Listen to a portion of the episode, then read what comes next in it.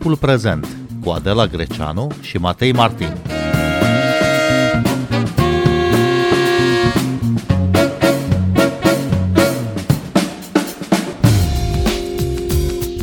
Armata ucraineană continuă să elibereze zone din nord, est și sud. Rușii s-au retras din aproape toată regiunea Harkiv. E posibilă o victorie deplină a Ucrainei împotriva Rusiei? Bine v-am găsit, noi suntem Adela Greceanu și Matei Martin și invitata noastră este Angela Grămadă, cercetătoare a spațiului ex-sovietic, președinta Asociației Experți pentru Securitate și Afaceri Globale. Bun venit la Radio România Cultural! Bine v-am regăsit! Ucraina a anunțat că a recucerit mai mult de 3.000 de kilometri pătrați de la începutul lunii septembrie. Cum se explică succesul uh, armatei ucrainene? Um, ei anunțaseră um, încă în uh, vara anului curent că urmează o contraofensivă, doar că toată lumea credea că această contraofensivă se va duce mai ales pe zona sudică și existau foarte multe argumente să, să aleagă această parte uh, a operațiunilor militare. De ce? Pentru că Federația Rusă nu a ascuns niciodată intențiile sale de a organiza acolo referendumuri locale. Uh, și acesta a fost un prilej pe care l-au folosit ucrainenii pentru a distrage atenția și de a uh, arunca foarte multă informație în uh, spațiu informațional că nu vor permite acest lucru să se întâmple. Și chiar nu l-au permis în sensul că au uh, atacat, au încercat să deocupe o parte din uh, teritoriile din regiunea Herson, dar în același timp ei s-au pregătit foarte minuțios și de ceea ce urma să se întâmple în regiunea Harkiv adică în nordul uh, uh, Ucrainei și așa au ajuns și până la frontiera cu, cu Belarus și Federația Rusă pe anumite perimetre ale granițelor uh, sale de dinainte de 24 februarie. Practic au uh, eliberat în niște teritorii care au fost supuse și atrocităților, pentru că orașul Harkiv a fost bombardat începând cu data de 24 februarie și până în prezent. Astăzi, de exemplu, la Harkiv au fost anunțați șapte oameni, șase oameni că au decedat în timpul uh, atacurilor, dar în același timp uh, ei au încercat uh, să demonstreze că partea rusă nu face altceva decât să ucidă și populația vorbitoare de limbă rusă, adică nu eliberează, din potrivă, ocupă teritorii din Ucraina, ocupă vorbitori, indiferent de etnia pe care, pe care aceștia o au, fără a avea o analiză minuțioasă dacă atacurile se produc asupra unor obiective de infrastructură critică, militară sau civile. Uh, recuperarea unor teritorii, uh, aceste victorii de etapă reprezintă și un semnal puternic uh, al Ucrainei către vestic, către vest, către Occident, care sprijină totuși armata ucraineană. De ce ar mai avea nevoie armata pentru a putea rezista în continuare în fața invaziei ruse? Dacă ne uităm pe discursurile oficialilor ucraineni, și asta e foarte important pentru că noi ne-am uitat doar la anumite aspecte, modul în care autoritățile de la Kiev au încercat să uh, ceară închiderea spațiului aerian, sisteme de apărare uh, aeriană, uh, artilerie grea, adică tancuri și nu numai. Uh, uh, acum uh, au existat mai multe analize pe care le-au făcut inclusiv experții militari și uh, cu care au venit în spațiu informațional din Ucraina și au spus, pe lângă armament noi avem, sau muniție, noi avem nevoie și de oameni foarte bine pregătiți, adică de militari foarte bine pregătiți, pentru că în momentul în care vom avea această muniție sau vom avea acest armament, noi nu vom ști cum să-l gestionăm. Și e foarte important ca să existe în primul și în primul rând pregătirea militarilor. Și atunci cu asistență din partea statelor partenere din Occident, în special aici vorbim despre Marea Britanie și Statele Unite ale Americii, pentru că de acolo a venit cea mai mare parte a susținerii. Uh, ei au uh, conceput pentru militarii ucraineni niște programe de pregătire, de instruire specială, dar reduse ca timp. Și, și asta i-a ajutat foarte mult. Plus la aceasta s-a, s-a adăugat uh, asistența informațională, modul în care a fost analizată informația care era primită prin satelit sau modul în care era colectată informația din uh, teren. Acum avem tot mai multe dovezi că au existat și acțiuni de subminare a autorităților militare ruse care au ocupat acele teritorii, care au fost gestionate de cetățeni ucraineni simpli, nu neapărat militari, și care au ajutat foarte mult uh, uh decidentul militar din, uh, din Ucraina să poată să pună la punct această strategie sau această tactică și operațiune militară de deocupare a anumitor uh, teritorii. Este foarte important să să nu se facă abstracție de niciun fel de asistență care a venit pentru Ucraina din afară, pentru că ceea ce a ales ca și tactică inteligență autoritatea de la Kiev a fost să acționeze pe mai multe dimensiuni, pe mai multe linii de, de acțiune și să obțină sprijin atât financiar, atât militar, atât uh, asistență um, umanitară pentru oamenii care au părăsit Ucraina sau pentru oamenii care au fost strămutați uh, intern. Și asta a contat și ei au apreciat acest lucru și în același timp au avut timp suficient să uh, uh, pună uh, la punct acest plan în condițiile în care știau că populația va fi sprijinită din, uh, din alte surse. Bun, până una alta, Kremlinul uh, a amenințat în repetate rânduri Occidentul, statele occidentale, să nu mai susțină Ucraina nici cu armament, nici cu informații, nici cu know-how militar și așa mai departe. Se vede, spuneți și dumneavoastră, acest ajutor, mai ales tactic, mai ales informațional, pe care cel puțin Marea Britanie și Statele Unite îl oferă în continuare armate ucrainene, care ar fi linia roșie dincolo de care Putin nu va mai putea trece? Care ar fi uh, uh, linia cea mai sensibilă dincolo de care nu va mai putea accepta așa ceva? Sunt două puncte pe care eu le-aș defini ca un fel de linii roșii pentru Putin. Uh, și acestea ne vor duce un pic înapoi în timp, în sensul că eu cred că peninsula Crimea va fi una dintre acele linii roșii și doi, uh, Donbassul și Luganskul, pentru că acesta a fost pretextul pe care l-a folosit uh, de foarte mult timp și în baza căruia s-a construit discursul rusesc pro-război și de fapt uh, pentru care avem și această invazie militară a Federației Ruse în, în Ucraina mai e important poate să discutăm un pic și despre altceva, faptul că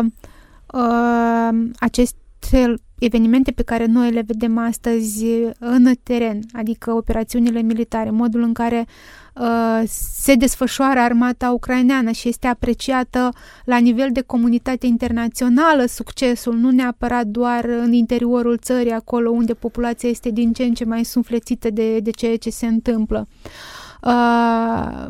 va conta foarte mult uh, pentru, pentru partea ucraineană modul în care va gestiona relația sa cu cele două regiuni.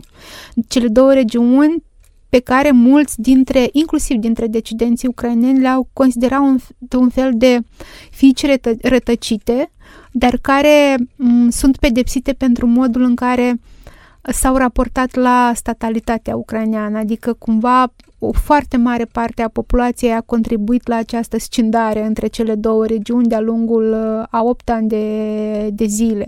Și, și, practic, uh, în modul în care autoritatea ucraineană se va raporta la cetățenii, la locuitorii de acolo, va conta extrem și extrem de mult în formarea uh, unei bune relații cu cele două regiuni care ar putea să, să fie pe termen lung o rană în, în cadrul Ucrainei, așa cum este Transnistria în cazul Republicii Moldova. De ce?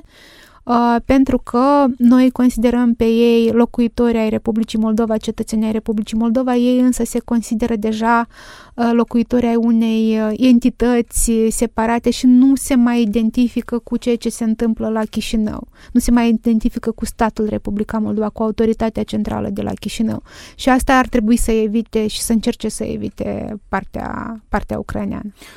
După Volodimir Zelenski, războiul a intrat în a treia etapă, spunea el el ofensivă de data aceasta uh, și nu exclude recucerirea Crimei. Care sunt șansele? Uh, am ascultat astăzi mai multe intervenții uh, ale unor oficiali ucraineni, dar și experți din, din Ucraina. Majoritatea dintre ei încearcă să susțină și confirmă prin aparițiile pe care le au în spațiul informațional, în spațiul public, că obiectivul uh, Ucrainei este de a uh, deocupa toate teritoriile care au fost ocupate după 23 uh, februarie, adică de pe 24 inclusiv, până în prezent, dar că nu se vor opri la, la aceasta și că vor încerca să uh, deocupe și Lugansk și Donetsk, iar uh, unii dintre ei chiar avansează și susțin că e posibil după această contraofensivă pe care noi o, o avem și pe care unii de fapt spun că nu este deloc o contraofensivă, dar se bazează pe erorile tactice ale, ale părții ruse, că e posibil ca Ucraina să aibă totuși victoria totală de partea ei, asta însemnând și de ocuparea Crimeei. Acum, cred, dacă revenim la întrebarea anterioară cu liniile roșii, cred că pentru Crimea lupta se va da mult mai mult timp decât uh, un an de zile sau cât uh, preconizează sau uh, prevăd anumiți experți militari, pentru că acolo există mult mai multă forță militară, tehnică militară rusă și navală și nu numai, dar există și uh, o susținere din partea populației ruse pentru a păstra Crimea în componența Federației Ruse, lucru care nu convine părții ucrainene și care va insista, desigur, să, să fie deocupată și, și această regiune. Bun, sunt semne de încurajare, sunt victorii de etapă deocamdată pentru Ucraina, care începe într-adevăr să-și elibereze teritoriile ocupate uh, de Rusia, dar cât timp credeți că Occidentul va fi dispus să ajute militar uh, Ucraina? Eu cred că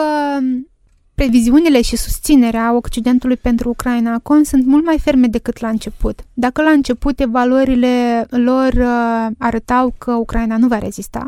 și nu va rezista câteva zile, câteva săptămâni, acum cred, cred că lucrurile s-au schimbat și după modul în care Federația Rusă poartă război nu doar în Ucraina, dar și în afara Ucrainei și aici ne referim la alte instrumente de presiune pe care le folosește împotriva statelor occidentale, în mod special asupra europenilor cu care desfășura anumite uh, proiecte, afaceri, uh, uh, tot felul de acțiuni sau activități comune. Eu cred că acum Occidentul își dorește ca Federația Rusă să ajungă în acel moment în care să nu mai poată să mai întreprindă asemenea operațiuni spe- speciale în ghilimele, adică să nu mai poată să Mm, conceapă planuri de a ataca teritoriile unor state vecine. Și când vorbim despre state vecine, ne referim foarte clar, în primul rând, la statele baltice,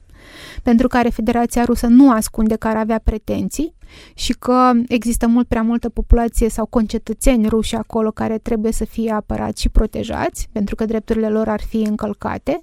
Republica Moldova, care era și ea inclusă în acest plan de atac al Ucrainei, adică război împotriva Ucrainei, dar cu extensie și dincolo de frontierele Ucrainei până la Transnistria,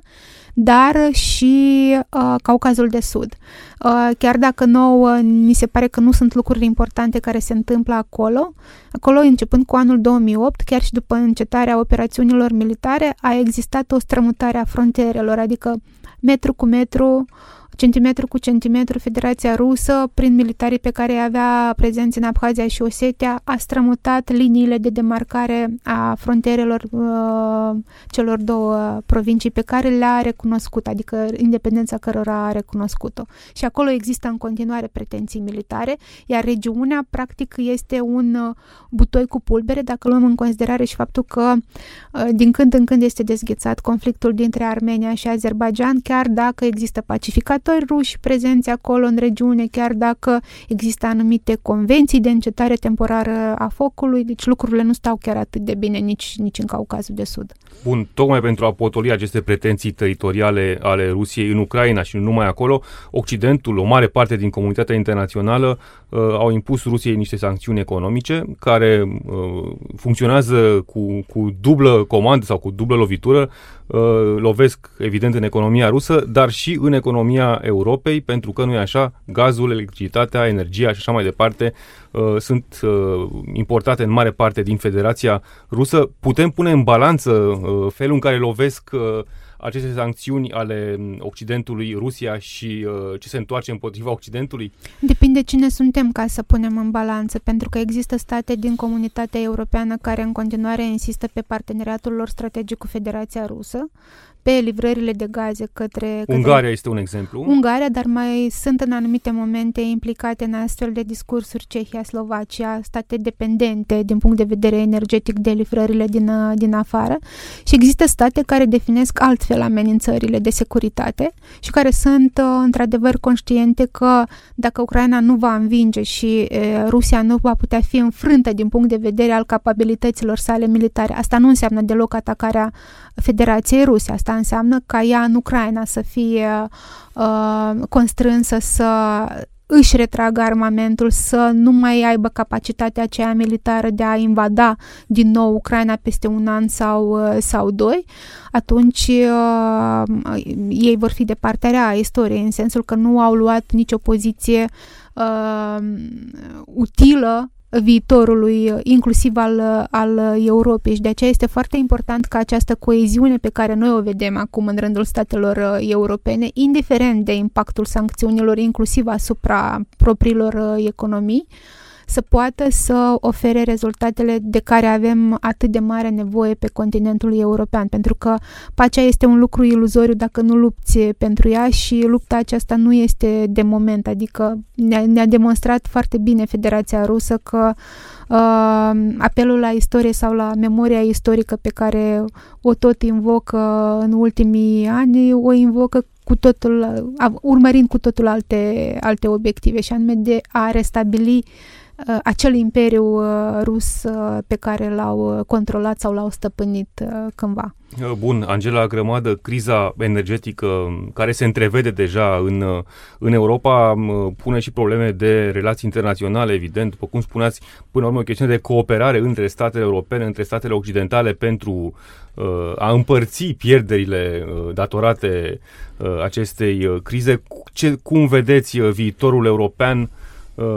pornind de la, de la această cooperare pentru energie? Eu nu sunt atât de pesimistă precum sunt uh, alți colegi sau, uh, sau experți. Încerc să, să arunc uh, un ochi și către cei din zona domeniului energetic și aceștia vin cu soluții și propuneri care pot într-adevăr să contribuie la acea politică energetică a Uniunii Europene pe care noi am avut-o sabotată de-a lungul anilor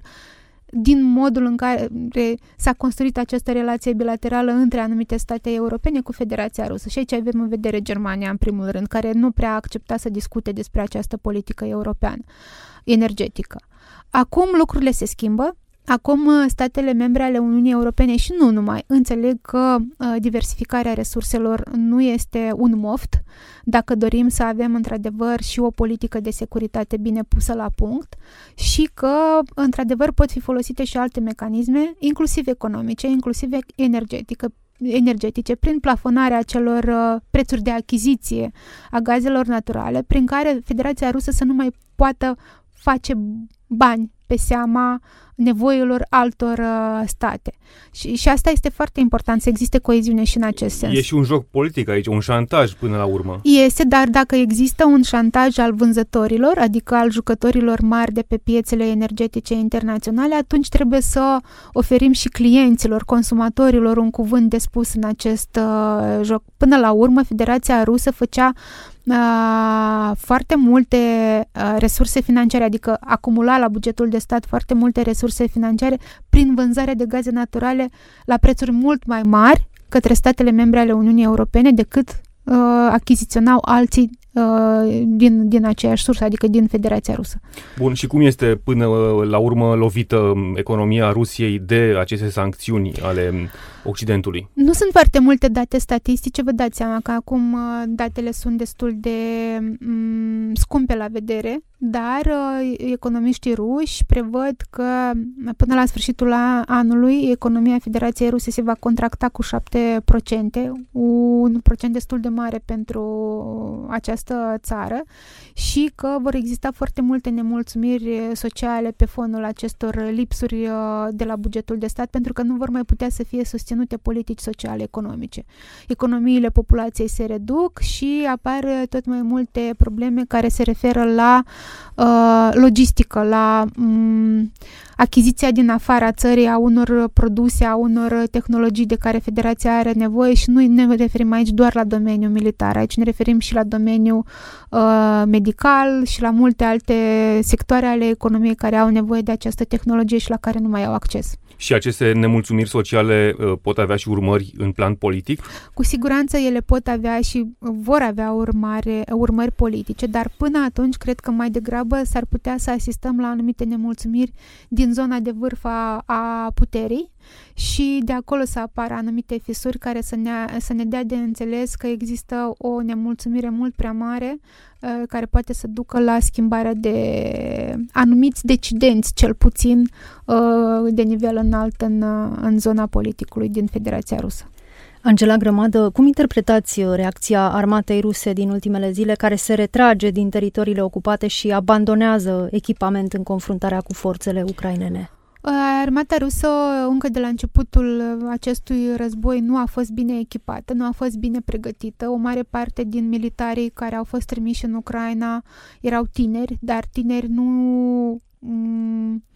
nu neapărat din zona europeană a Federației Ruse, ci mai degrabă tineri care aveau un nivel de uh,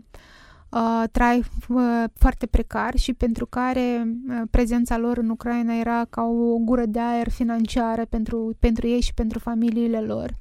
Uh, acum uh, există tot mai puțină disponibilitate din partea altor uh, tineri militari sau potențiali militari ruși de a merge în Ucraina, pentru că deja au văzut foarte multe mărturii ale uh, uh, unor foști colegi care s-au întors sau care deja nu s-au mai întors, dar au, uh, au uh, auzit de la familiile acestora și nu există mare, mare disponibilitate în acest, de a mai, în acest sens de a mai merge în Ucraina. Aici e nevoie de a face o mențiune. S-a vorbit foarte mult, uh, începând cu luna aprilie, despre posibilitatea de a declara mobilizare generală în Federația Rusă. Asta ar fi însemnat să recunoască că poartă un război împotriva Ucrainei. În august 2022, uh, rușii au adoptat câteva acte normative care le permitea să continuă mm, mobilizarea, dar fără ca să o declare în mod oficial adică au luat anumite măsuri ca să poată să-și asigure un număr suficient de, de militari, dar în același timp câțiva dintre Uh, liderii militari sau comandanții militari au acuzat conducerea actuală a Federației Ruse că uh,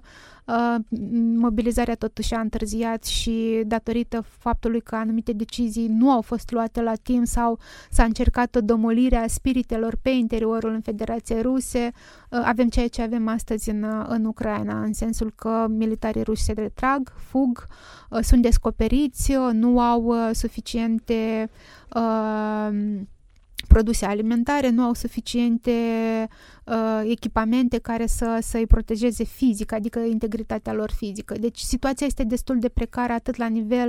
uh, de uh, capabilități, dotări uh, tehnico-militare, cât și la nivel de uh, comportament uh, psihologic. Și e posibilă o victorie de plină a Ucrainei împotriva Rusiei în aceste condiții? Uh, totul cred că depinde de, de modul în care ei vor uh, valorifica mai departe ceea ce au obținut în aceste zile, pentru că mm, e o înțelegere foarte clară la Kiev că aceasta nu trebuie să fie o victorie de moment uh, și să nu fie mm, considerată a fi doar o cotitură de, a războiului, iar după aceea să ofere posibilitatea sau uh, oportunitatea Federației Ruse de a redobândi uh, controlul asupra unor teritorii pe care anterior uh, le-au obținut. Deci partea ucraineană acum va insista să continue ceea ce a început. Eu cred că ei sunt pregătiți dacă ținem cont de asistența pe care o primesc informațională din, din afară și uh, da, trebuie să credem în această victorie, pentru că în momentul în care Ucraina va reuși să obțină această victorie totală împotriva Federației Ruse pe teritoriul său, adică nu e vorba despre a ataca Federația Rusă, atunci uh, se va schimba radical contextul de securitate, iar Republica Moldova nu va mai fi amenințată. Ar putea avea loc noi uh, negocieri de pace între cele două forțe și care ar fi poziția Ucrainei uh, după ce a recucerit câteva teritorii importante? În ultimele două zile am văzut tot mai multe declarații din partea oficialilor ruși care insistă că partea ucraineană este cea care refuză negocierile. Partea ucraineană însă spune că uh, ei nu pot să negocieze altceva decât retragerea totală a Federației Ruse de pe teritoriul uh, Ucrainei, iar cât, uh, lucru acest, iar cât nu se întâmplă acest lucru, ei nu au ce, ce negocia pentru că ei deja au formulat care sunt obiectivele lor în aceste negocieri. Da, vedeți uh, posibil o înfrângere a Rusiei care să conducă până la urmă și la reparații, la daune materiale, uh, la arestarea uh, celor care se fac vinovați de crime de război și așa mai departe? Dacă acest, dacă ceea ce ați menționat dumneavoastră nu va fi însoțit și de o schimbare de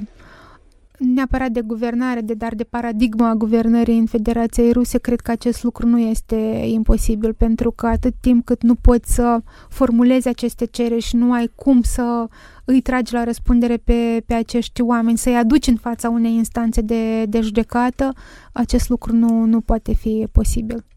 Angela Grămadă, la ce să ne așteptăm în următoarele săptămâni?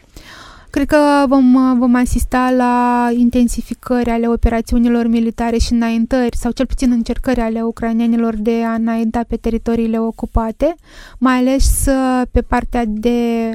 uh, sud, acolo unde avem uh, câteva regiuni în care Federația Rusă a încercat să gestioneze niște administrații uh, locale, inclusiv cu ajutorul uh, unor foști politicieni uh, lideri locali ucraineni și o încercare de a împinge partea rusă dincolo de centrala de la Zaporoje pentru că aceea continuă să fie o amenințare pentru securitatea întregii regiuni, dar și a Europei. Angela Grămadă, mulțumim pentru acest interviu și pe final de emisiune trei recomandări de carte pentru ascultătorii noștri. Rusia, o ecuație complicată de Armand Goju, apărută la editura Polirom. Taras B. Ignatenko, cartea sa despre actori invaziei din Ucraina, de la Zelensky la Zolotov. E vorba de Victor Zolotov, adică de șeful Gărzii Naționale din Rusia, un volum apărut la editura Neverland și Volodymyr Zelensky în mintea unui erou de Regi Jonte și Stefan Siohon, o carte apărută la editura Curtea Veche. Noi suntem Adela Greceanu și Matei Martin. Ne găsiți uh, și pe platformele de podcast. Abonați-vă la timpul prezent pe Apple Podcasts, Google Podcasts și Spotify. Cu bine, ne auzim mâine seară. Thank you.